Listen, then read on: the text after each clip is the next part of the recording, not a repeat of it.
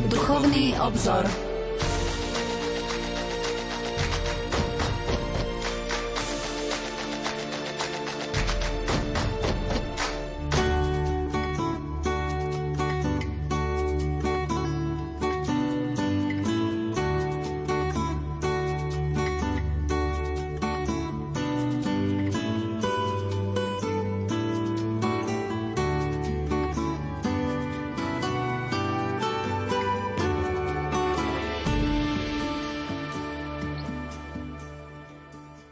Požehnaný útorkový večer, milí poslucháči, vitajte pri počúvaní relácie Duchovný obzor. Zajtra popolcovou stredou začneme sláviť pôstne obdobie. K tomu nás pozýva aj pápež František so svojím posolstvom pod názvom Pôstna askéza, synodálna cesta. Pápež sa v závere posolstva modlí – nech nás Duch Svetý v tomto pôstnom období oživuje pri našom výstupe s Ježišom, aby sme zakúsili jeho boskú nádheru a tak posilnení vo viere pokračovali v našej spoločnej ceste s ním, slávou jeho ľudu a svetlom pohanov. Pápež František sa nechal inšpirovať evanieliom, ktoré sa ohlasuje každoročne na druhú pôstnu nedelu a zhodne ho opisujú Matúš, Marek a Lukáš. Ide o Ježišovo premenenie – a my sme v pôstnom období, dodáva pápež, pozvaní vystúpiť na vysoký vrch spolu s Ježišom, aby sme spolu so Svetým Božím ľudom prežívali osobitnú skúsenosť askézy. Aj samotní učeníci sú pohoršení Ježišovým ohlásením blížiaceho sa utrpenia Veľkej noci. Zakúšajú tak ako my nedostatok viery, odpor nasledovať Ježiša. Na ceste kríža dodal svätý Otec a uviedol. Aby sme prehlbili svoje poznanie majstra, aby sme plne pochopili a prijali tajomstvo Božej spásy, uskutočnenej v úplnom darovaní seba samého z lásky, musíme sa ním nechať viesť do úzadia a do výšin, odpútajúca od priemernosti a márnosti.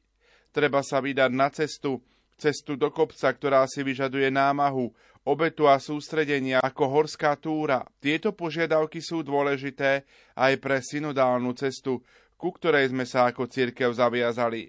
Bude dobré, ak sa zamyslíme nad týmto vzťahom, ktorý existuje medzi pôstnou askézou a synodálnou skúsenosťou. O tom, ako prežiť nadchádzajúce pôstne obdobie, povieme v dnešnej relácii Duchovný obzor.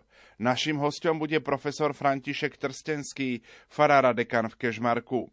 Pokojný dobrý večer a ničím nerušené počúvanie vám zo štúdia Rádia Lumen Prajú. Majster zvuku Pavol Horňák, hudobná redaktorka Diana Rauchová, moderátor Pavol Jurčaga. Nech sa vám príjemne počúva.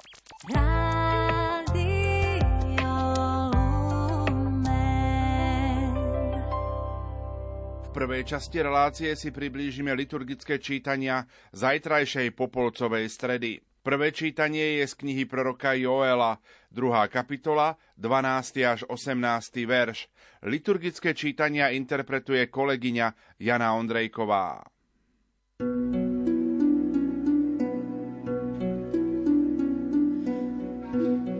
Čítanie z knihy proroka Joela.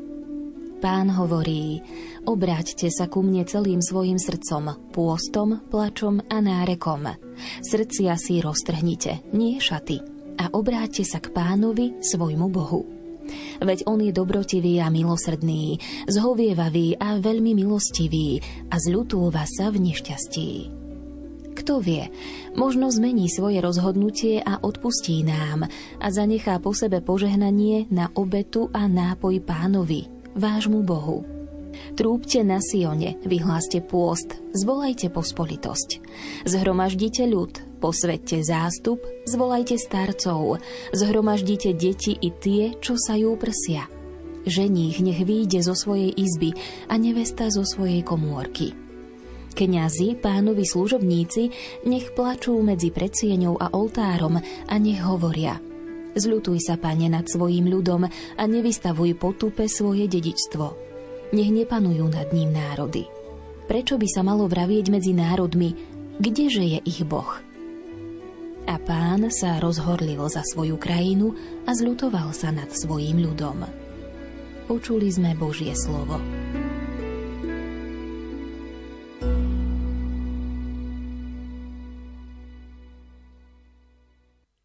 František, vypočuli sme si prvé čítanie z knihy proroka Joela.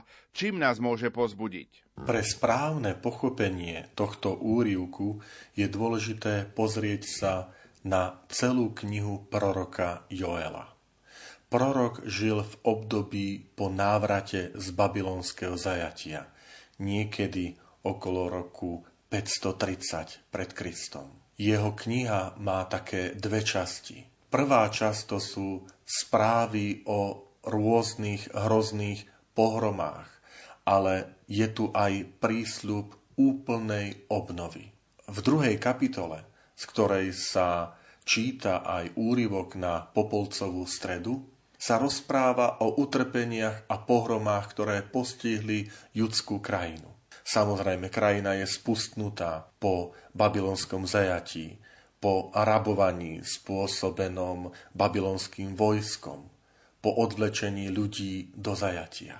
Prorok pozbudzuje vyvolený ľud, aby sa obrátil a aby s dôverou sa vrátil k pánovi prostredníctvom úprimného pokánia.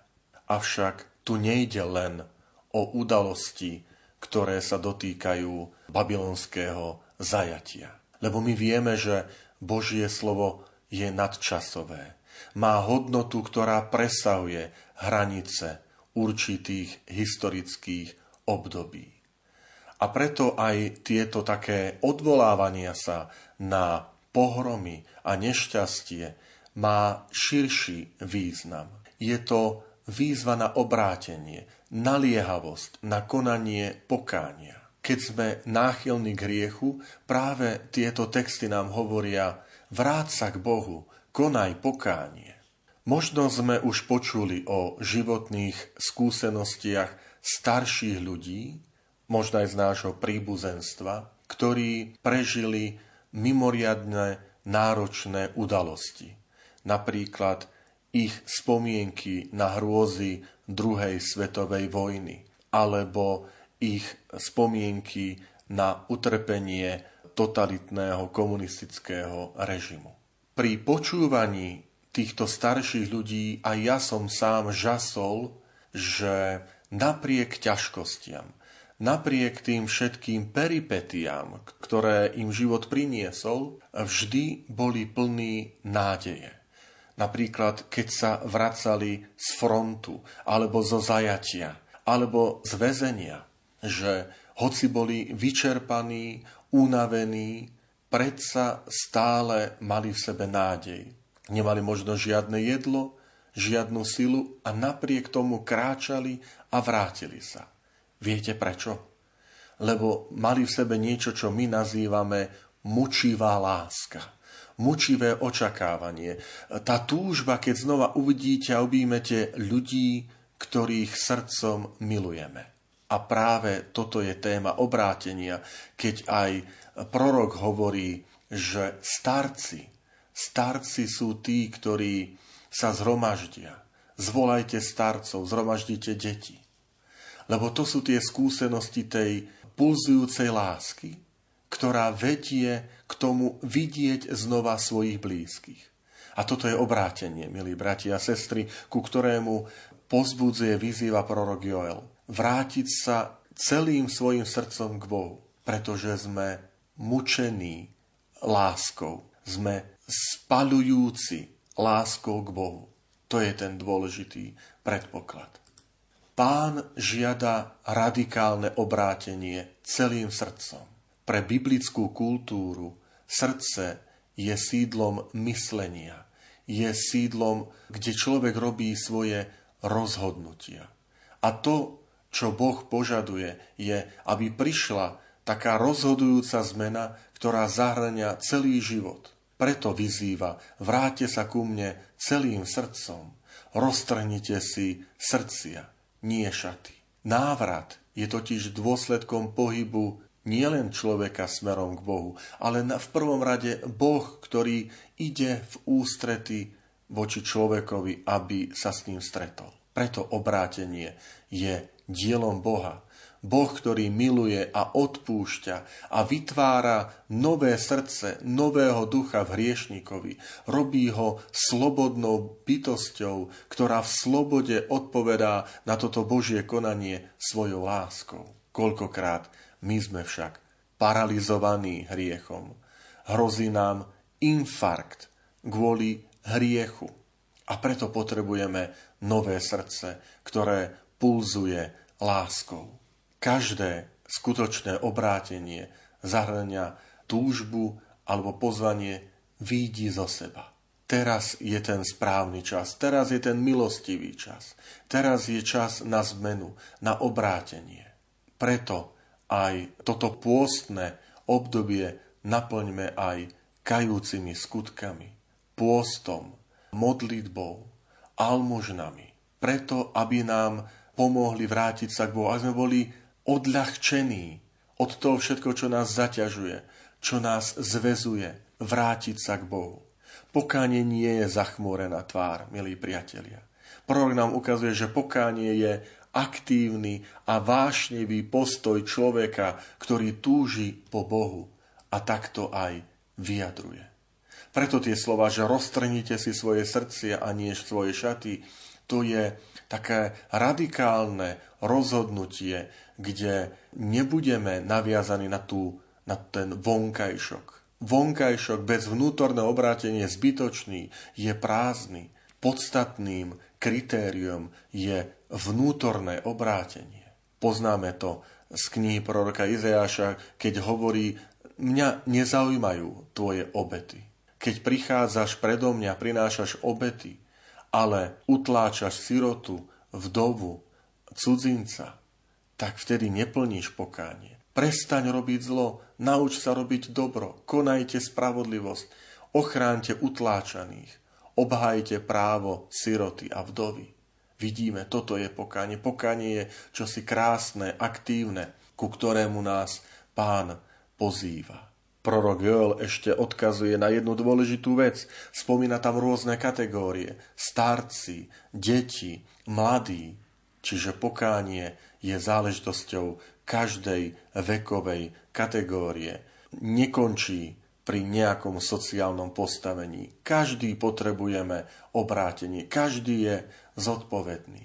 A potom je tu ešte dôležitá výzva cez toto pôsobné obdobie pre nás kňazov pretože v čítaní prorok pozbudzuje kňazi, pánovi služobníci nech plačú a nech hovoria, zľutuj sa, pane, nad svojim ľudom.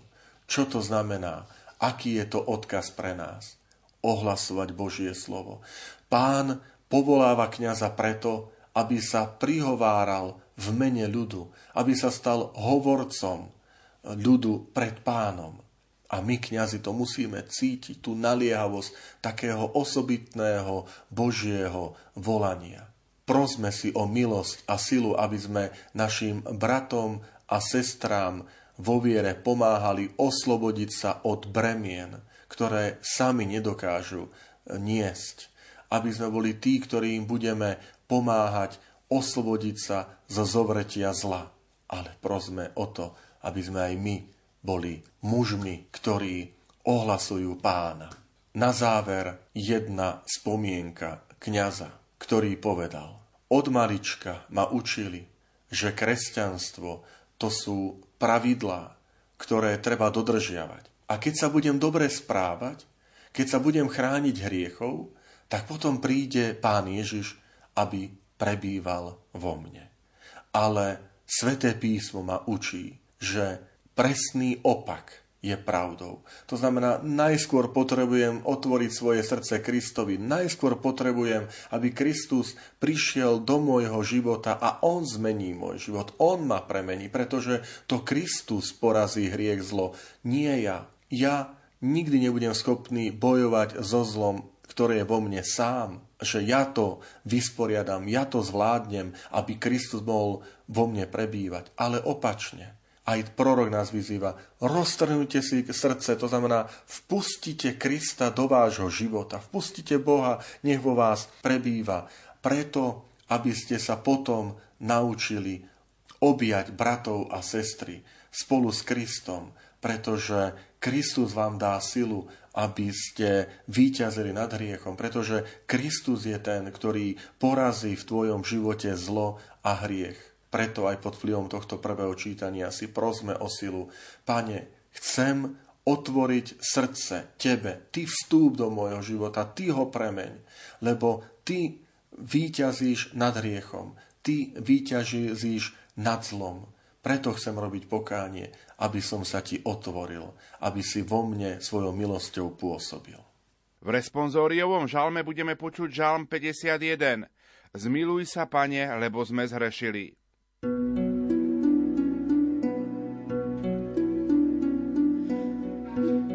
Zmiluj sa, pane, lebo sme zhrešili. Zmiluj sa, Bože, nado mnou pre svoje milosrdenstvo a pre svoje veľké zľutovanie znič moju neprávosť. Úplne zmizo mňa moju vinu a očisť ma od hriechu. Zmiluj sa, Pane, lebo sme zhrešili. Vedomý som si svojej neprávosti a svoj hriech mám stále pred sebou. Proti Tebe, proti Tebe samému som sa prehrešil a urobil som, čo je v Tvojich očiach zlé. Zmiluj sa, Pane, lebo sme zhrešili. Bože, stvor vo mne srdce čisté a v mojom vnútri obnov ducha pevného. Neodvrhuj ma spred svojej tváre a neodnímaj mi svojho ducha svetého. Zmiluj sa, Pane, lebo sme zhrešili.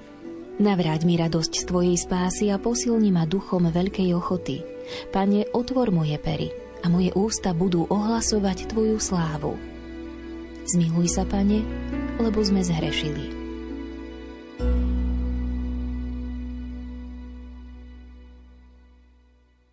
Čo si môžeme povedať viac k responsóriovému žalmu? Tento žalm, ktorý zaznieva v liturgii Popolcovej stredy, je jeden z najznámejších modlitieb kníh žalmov. Je to veľmi taký intenzívny, kajúci žalm. Je to pieseň vyznania, ľútosti, ale aj odpustenia. V liturgii hodín v breviári, ktorý sa my kňazi a zasvetení, ale mnohí bratia a sestry modlievame, tak tento žalm sa modlíme každý piatok. Je to žalm, ktorý v tej židovskej biblickej tradícii sa pripisuje Dávidovi, aby konal pokánie na výzvu proroka Nátana ako odčinenie za hriech ktorý spáchal hriech cudzoložstva z Betsabe s manželkou svojho vojaka, ktorého dal zabiť. Žalm v dejinách církvy sa stal žalmom, ktorý vstupuje do srdc kajúcich hriešnikov, ktorí podľa učenia prorokov, ako sme to počuli u proroka Joela, prosia o nové srdce, o Božieho ducha, ktorého pán vyleje na človeka aby ho očistil od jeho hriechov. Žalm má také dva prvky. Prvý je akoby temná oblasť hriechu, ktorú si človek uvedomuje, v ktorej sa človek nachádza, že svoj hriech mám stále pred sebou. Tu je aj vlastne pôvod nauky aj o dedičnom hriechu, ktorý potom učí církev, že je potrebné a že sa zmýva sviatosťou krstu. To je aj prvý krok, milí bratia a sestry, lebo prvý krok je uvedomenie si svojho riechu pred Bohom. Je to tá smutná skutočnosť, ktorú my si musíme uvedomiť. Hriech v hebrejčine sa povie chatá. Chatá znamená minúť cieľ. Je to odchýlka od cieľa. Keď sa človek odchýli od Boha, toho základného nasmerovania, toho základného cieľa našich vzťahov. A teda aj nielen voči Bohu, ale aj voči blížnemu. A v tomto žalme skrúšene vyznávame, odpust mi, pane, keď som sa odchýlil od teba, keď si sa nestal pre mňa tým najdôležitejším, keď som nemal vždy Boha na prvom mieste. Lebo hriech je vždy taká kľukatá odbočka z tej správnej, priamej cesty, pokojnej. Je to prekrútenie, je to prevrátenie, môžeme povedať až spotvorenie dobra na zlo. Toto je dôležité, že veľakrát my si uvedomujeme, že Keď konám zlo, ja sa ponáram do tmy, mením svetlo na tmu. A preto práve pokánie je vždy aj naznačené tým príkladom zo tmy, z tmy prestúpiť do svetla. A práve to je tá druhá časť tohto dnešného žalmu. A človek vyznáva svoj hriech, tak Boh je vždy pripravený ho úplne očistiť. Prechádza do tej milosti svetla, toho odpustenia, tej Božej prítomnosti. Duch Boží vytvára z neho nové srdce, nového ducha. Môžeme hovoriť o takej božskej terapii, ktorú kajúci človek príjima, keď prosí odpustenie. A pán ho uzdravuje, uskutočuje cez svoje slovo, cez sviatosti. Môžeme to tak povedať, také prirovnanie, že ako pre telo Boh pripravil lieky, ktoré sú múdro namiešané z rôznych tých liečivých látok, tak pre dušu pán pripravil lieky pomocou svojho slova, svojich sviatostí. A Boh je takýmto lekárom, ktorý chce uzdraviť každú slabosť, vyliečiť, uzdraviť každé zranenie, každý hriech. Tento žalm je vlastne takým veľkým vyznaním človeka proti tebe. Proti tebe samému som sa prehrešil. Že tu si človek uvedomuje, že aj keď sa previní voči blížnemu, tak tu sa tak odhaluje v celej tej svojej biede a nahote a uvedomuje si, že každé zlo je vlastne odmietnutím Boha. Odmietnutím Jeho prítomnosti. Ale človek, žalmista, prosí a volá, umýma, obmy môj hriech, úplne ma zbav viny, hriechu a budem belší ako sneh. A tu buďme pozbudení aj slovami svetej sestry Faustíny Kovalskej, ktorá hovorí, že Božie milosrdenstvo je silnejšie ako naša bieda. Ale je potrebné len jedno, aby si otvoril dvere svojho srdca pre Božie milosrdenstvo, pre Božie odpustenie. A vtedy aj naše hriechy, keby boli čierne ako noc, tak Boh ich zmení svetlom svojho milosrdenstva, svojej odpúšťajúcej milosti na krásny, plný deň v Božej prítomnosti. thank you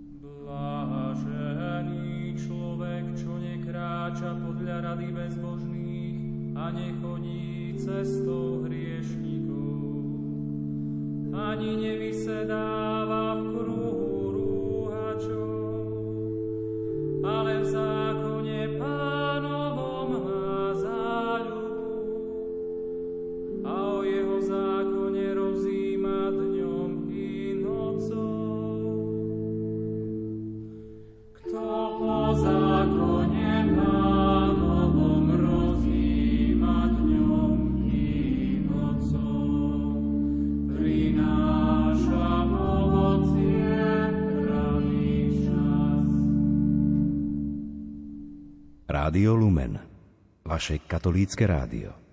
Druhé čítanie je z druhého listu svätého Apoštola Pavla Korintianom, 5. kapitola, 20. verš a 6. kapitola, 2. verš.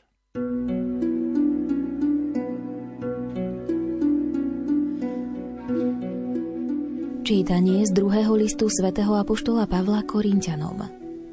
Bratia, sme Kristovými vyslancami a ako by Boh napomínal skrze nás. V Kristovom mene prosíme, zmierte sa s Bohom. Toho, ktorý nepoznal hriech, za nás urobil hriechom, aby sme sa v ňom stali Božou spravodlivosťou. Ako spolupracovníci vás napomíname, aby ste Božiu milosť neprijímali nadarmo. Veď hovorí, v milostivom čase som ťa vyslyšal a v deň spásy som ti pomohol. Hľa, teraz je milostivý čas, teraz je deň spásy. Počuli sme Božie slovo.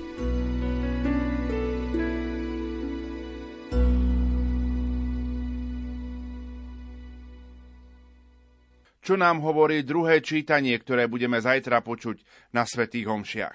Apoštol Pavol je veľký ohlasovateľ Evanielia Ježiša Krista. Počas svojho života vykonal veľké misijné cesty. Navštívil Solún, Efes, Atény. V týchto mestách zakladal kresťanské spoločenstva, získaval ľudí pre Krista. Ale nielen to, vytváral z nich bratov a sestry a spoločenstva. Jedným z takýchto spoločenstiev, ktoré osobitne ležali Pavlovi v srdci, bolo spoločenstvo veriaci v Korinte. Veľké mesto staroveku s dvoma prístavmi. Mesto, ktoré poznalo bohatstvo a luxus, ktorý mu dával obchod, tieto prístavy, množstvo ľudí, rôznych sociálnych postavení, pôvodu, otroci aj slobodní, Rimania, Egyptiania, Gréci. Korint bol takým skutočne rôznorodým miestom kultúry a náboženstva.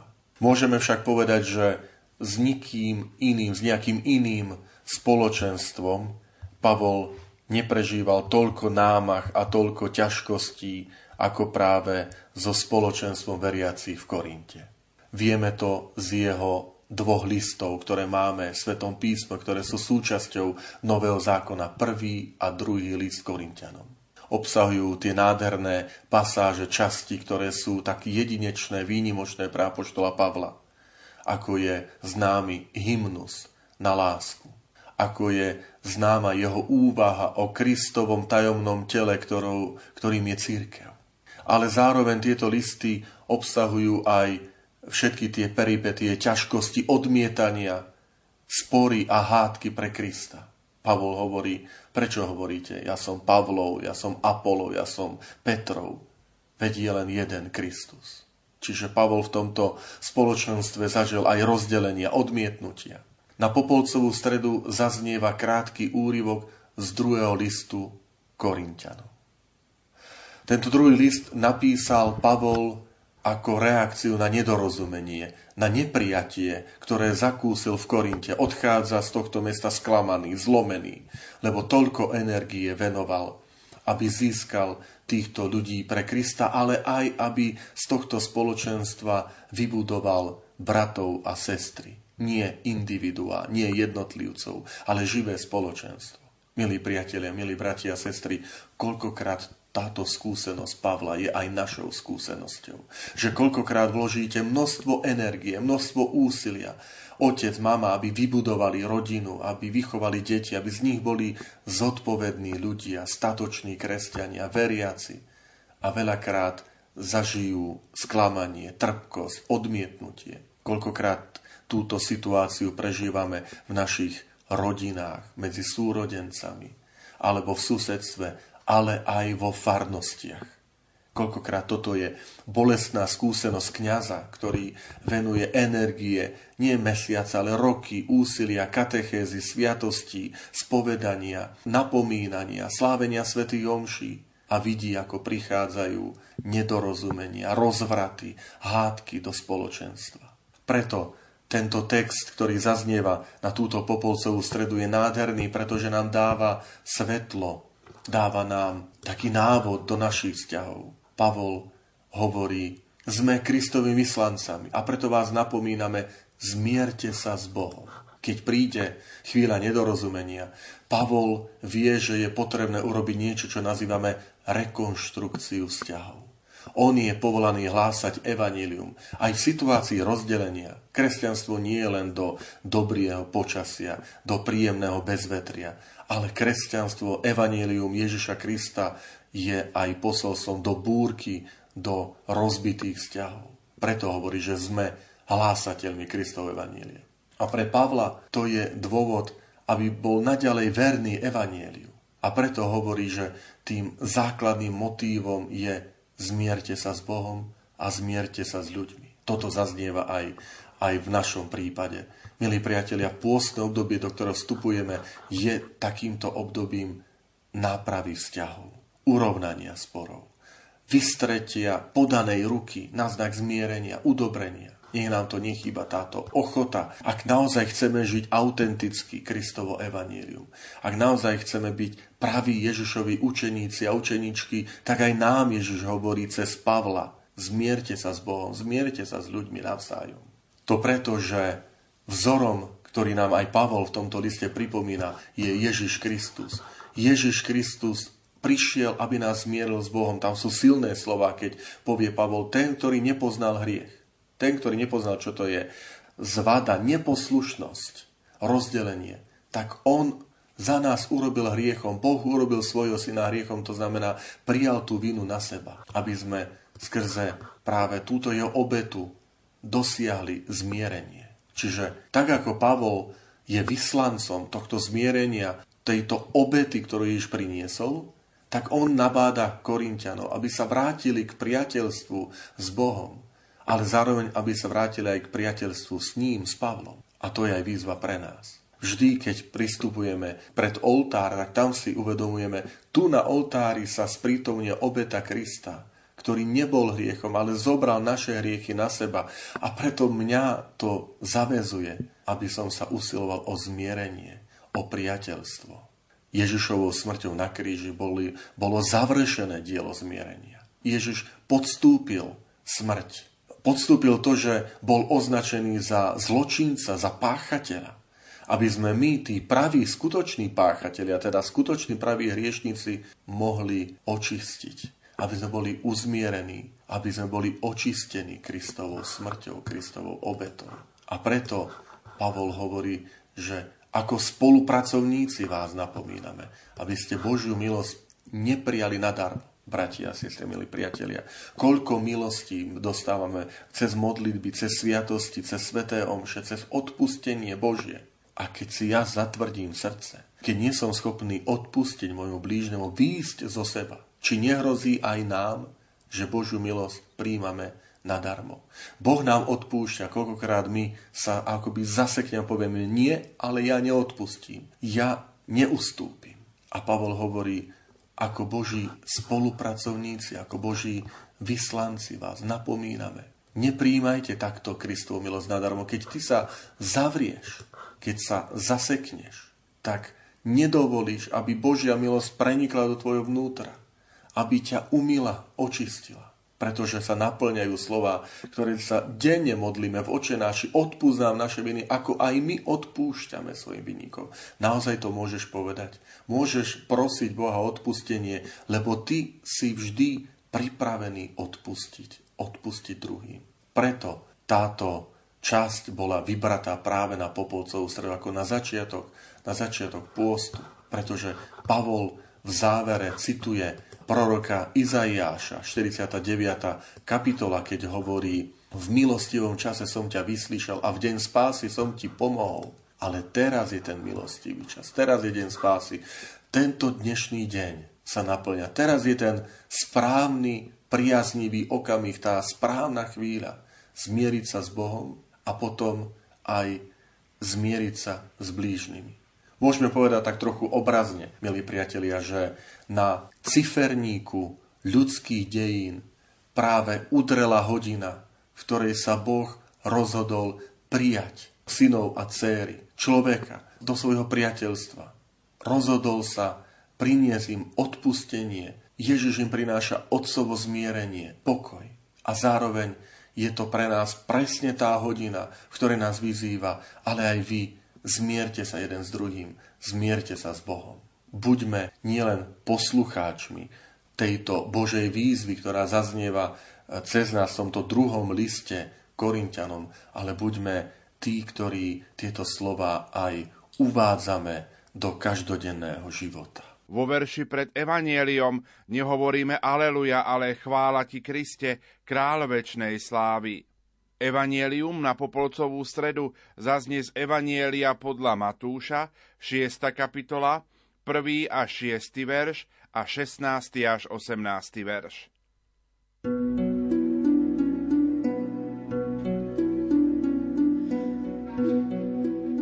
Chvála ti, Kriste, kráľ večnej slávy. Nezatvrdzujte dnes svoje srdcia, ale počúvajte pánov hlas. Chvála ti, Kriste, kráľ večnej slávy.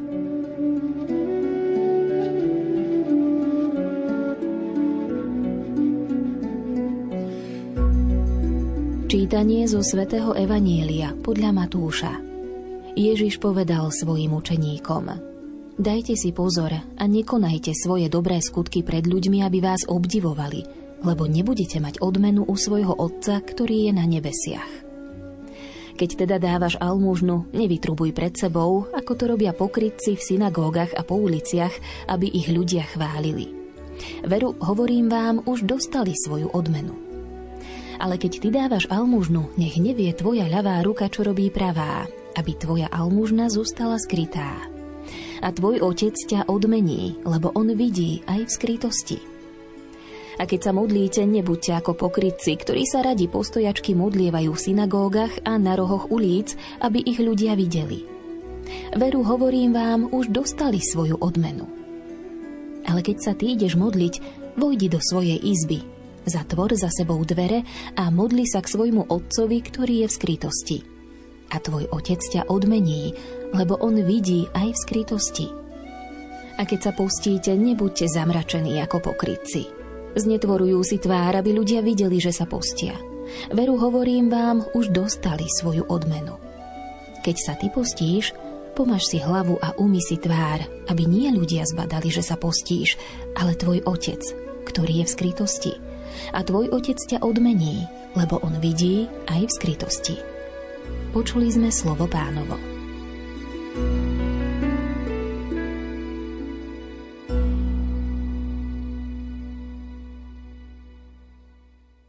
Povedzme si viac aj k veršu pred Evanieliom.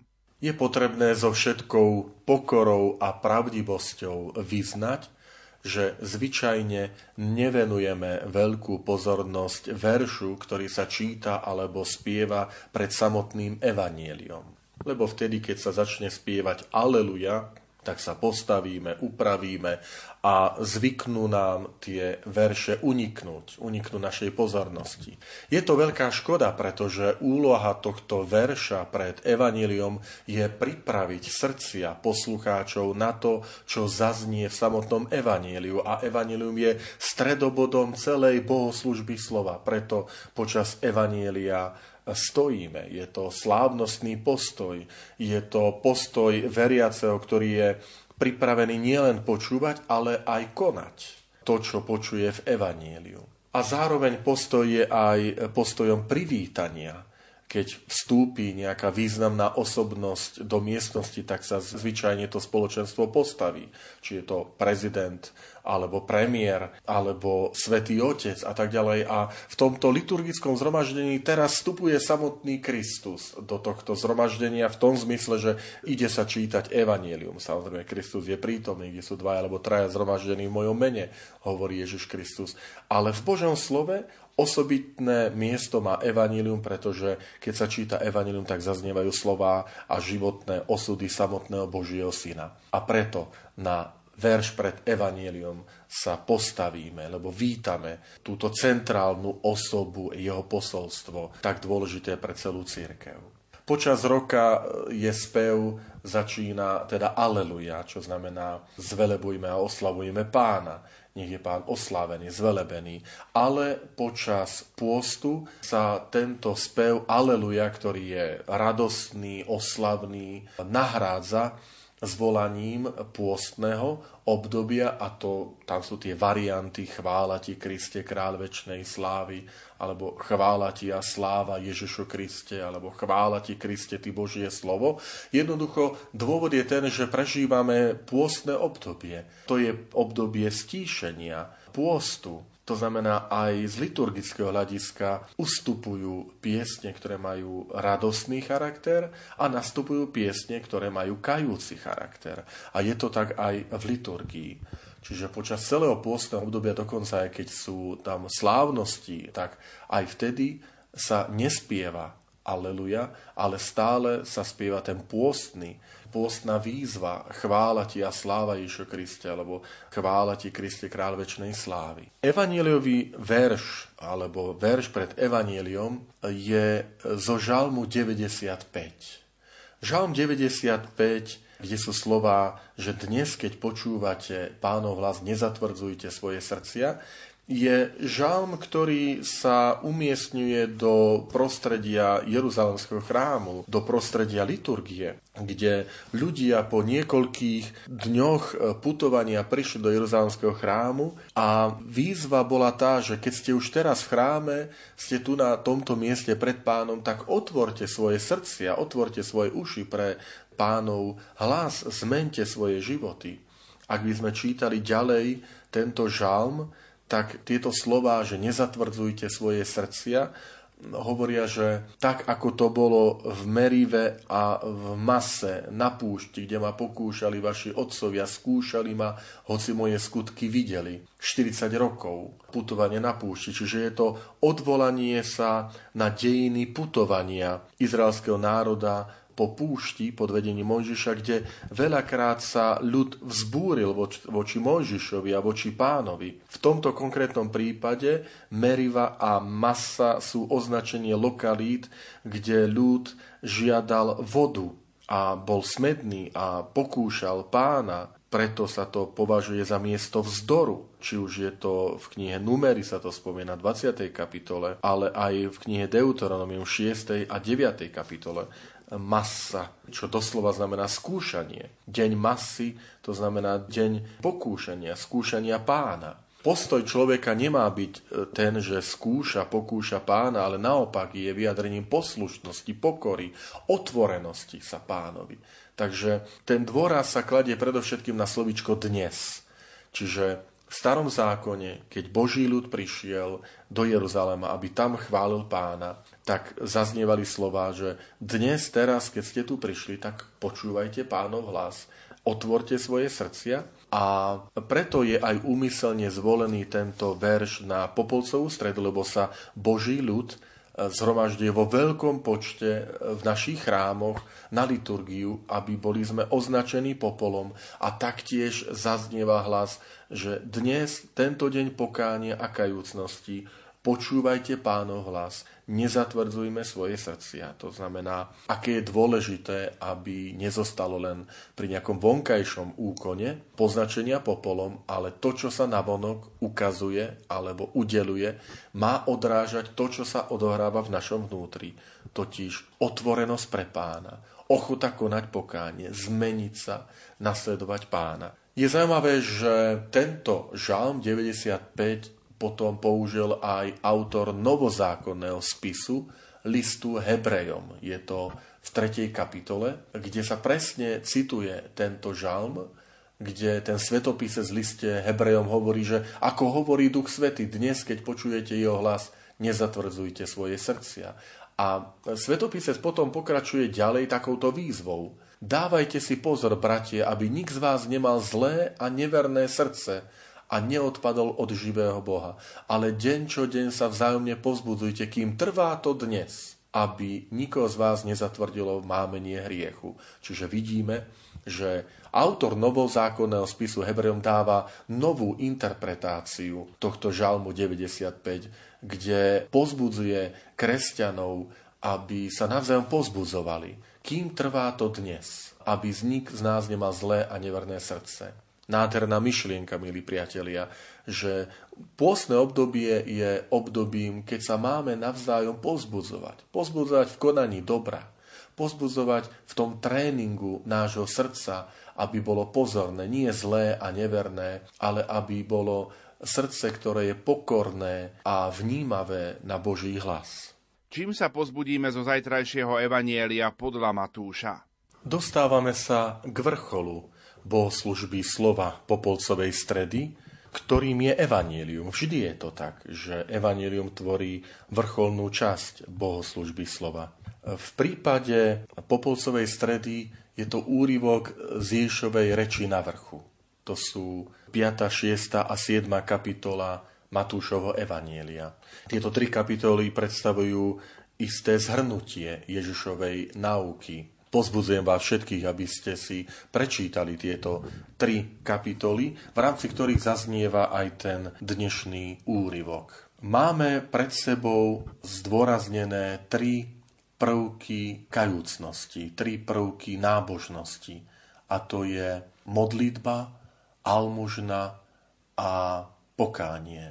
Pri každých z týchto troch prvkov, prejavov nábožnosti, Ježiš kladie dôraz na vnútro človeka, na srdce. Preto sa opakovane zdôrazňuje, že dajte pozor, aby ste nekonali, nerobili tieto veci pred ľuďmi, ale pred nebeským Otcom. Toto nie je kritika vonkajších úkonov, ale je to kritika odtrhnutia vonkajšej časti našej nábožnosti od vnútra, od srdca.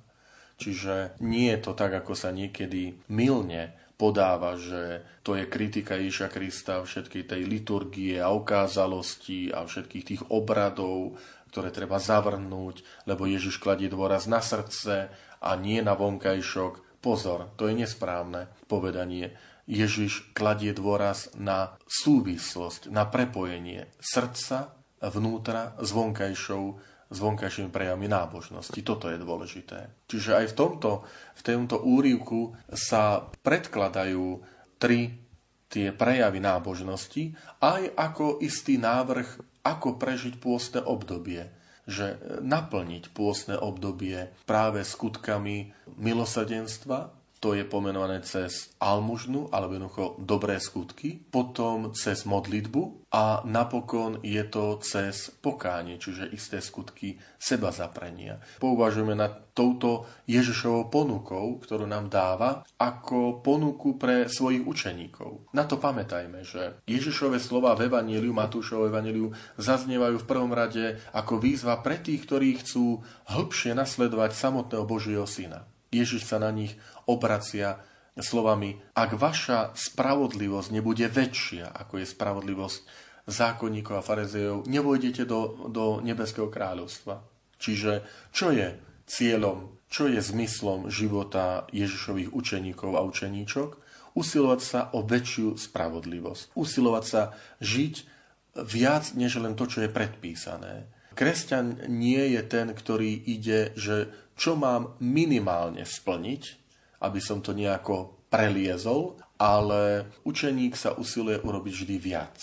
Viac, ako je predpísané, viac, ako, je, ako sa nejako tak požaduje, lebo ide mu o, o vnútro, o srdce. Veľmi pekne to vystihuje také prirovnanie aj názov jednej knihy, ktorý znie, že láska je viac ako prikázanie. Že v láske nekalkulujem, neprepočítavam, čo ešte musím a čo už nemusím, čo mi už nevyplýva z nejakých povinností, ale v láske mi ide o vzťah. A preto aj, milí priatelia, milí bratia a sestry, pôstne obdobie je budovaním, prehlbením vzťahu s Ježišom Kristom. Nie vykonaním nejakých skutkov a zbieraním e, nejakých skutkov a čiaročiek za splnenie modlitby a, a predsavzatí, ale tieto mi majú slúžiť na to, aby som prehlbil svoj vzťah k Bohu a k blížnemu toto je. Ak zlyhávame, tak nezlyhávame v tom, že by sme nerobili nejaké prejavy nábožnosti, že post, postenie a, a niečo dáme do zvončeka na charitu a dáme na, na nejaké dobročinné ciele, alebo pomodlíme sa modlitby, dáme si sami predsavzatie, že cez to pôstne obdobie nejakú modlitbičku navyše. Ale to, čo je dôležité, že prečo to robíš? Z akého dôvodu? Preto, lebo chcem prehlbiť svoj vzťah s Bohom. Preto si nachádzam tento čas pre Boha. A toto je Ježiš, ktorý nás upozorňuje. Hovorí o skrytosti. Že rob to v skrytosti a otec, ktorý ťa vidí, on vidí aj v skrytosti, ťa odmení. Ale v skrytosti to neznamená, že, že nemáme nič robiť. Ale nemá to byť hlavnou pohnútkou, hlavným motívom nášho konania. Nemá byť to, že vystavenie sa na obdiv, Áno, konám to so všetkou pokorou a so všetkým pokojom, lebo takto som nastavený, takto mám srdce, takéto je moje zmýšľanie. A Boh ma odmení aj vtedy, keď možno sa mi neujde toho ľudského uznania a možno ma to bude stáť veľa síl a premáhania, možno aj, aj trpkosti, že, že neprichádza istá satisfakcia zo strany ľudí, že v rodine a v blízkosti si to ľudia nevšimnú, alebo vo farnosti, koľko človek robí. Niekedy to môže prísť tá frustrácia pre nás kňazov, že obetuje svoj život, svoj čas, svoje, svoje zdravie a ako si tí moji farníci si to nechcú všimnúť alebo nevšímajú. Um, je to výzva aj pre nás všetkých, milí bratia a sestry, ako spoločenstvo veriacich, že pamätať, všímať si týchto ľudí, byť im vďačný za všetky dary, za každú pomoc, za to živé spoločenstvo, ktoré máme vo svojom okolí, vo farnostiach, v ľudských vzťahoch, v susedských vzťahoch, za ľudí, ktorí, ktorým vďačíme za to, že, že nám prejavujú tieto prejavy lásky a robia to nezištne. Robia to radi, ale aj oni potrebujú slovko pozbudenia, slovko, slovko útechy, slovko poďakovania. Terajší svätý Otec často zdôrazňuje, že aby bolo súčasťou nášho slovníka tie tri slovíčka. Prosím, ďakujem a prepáč.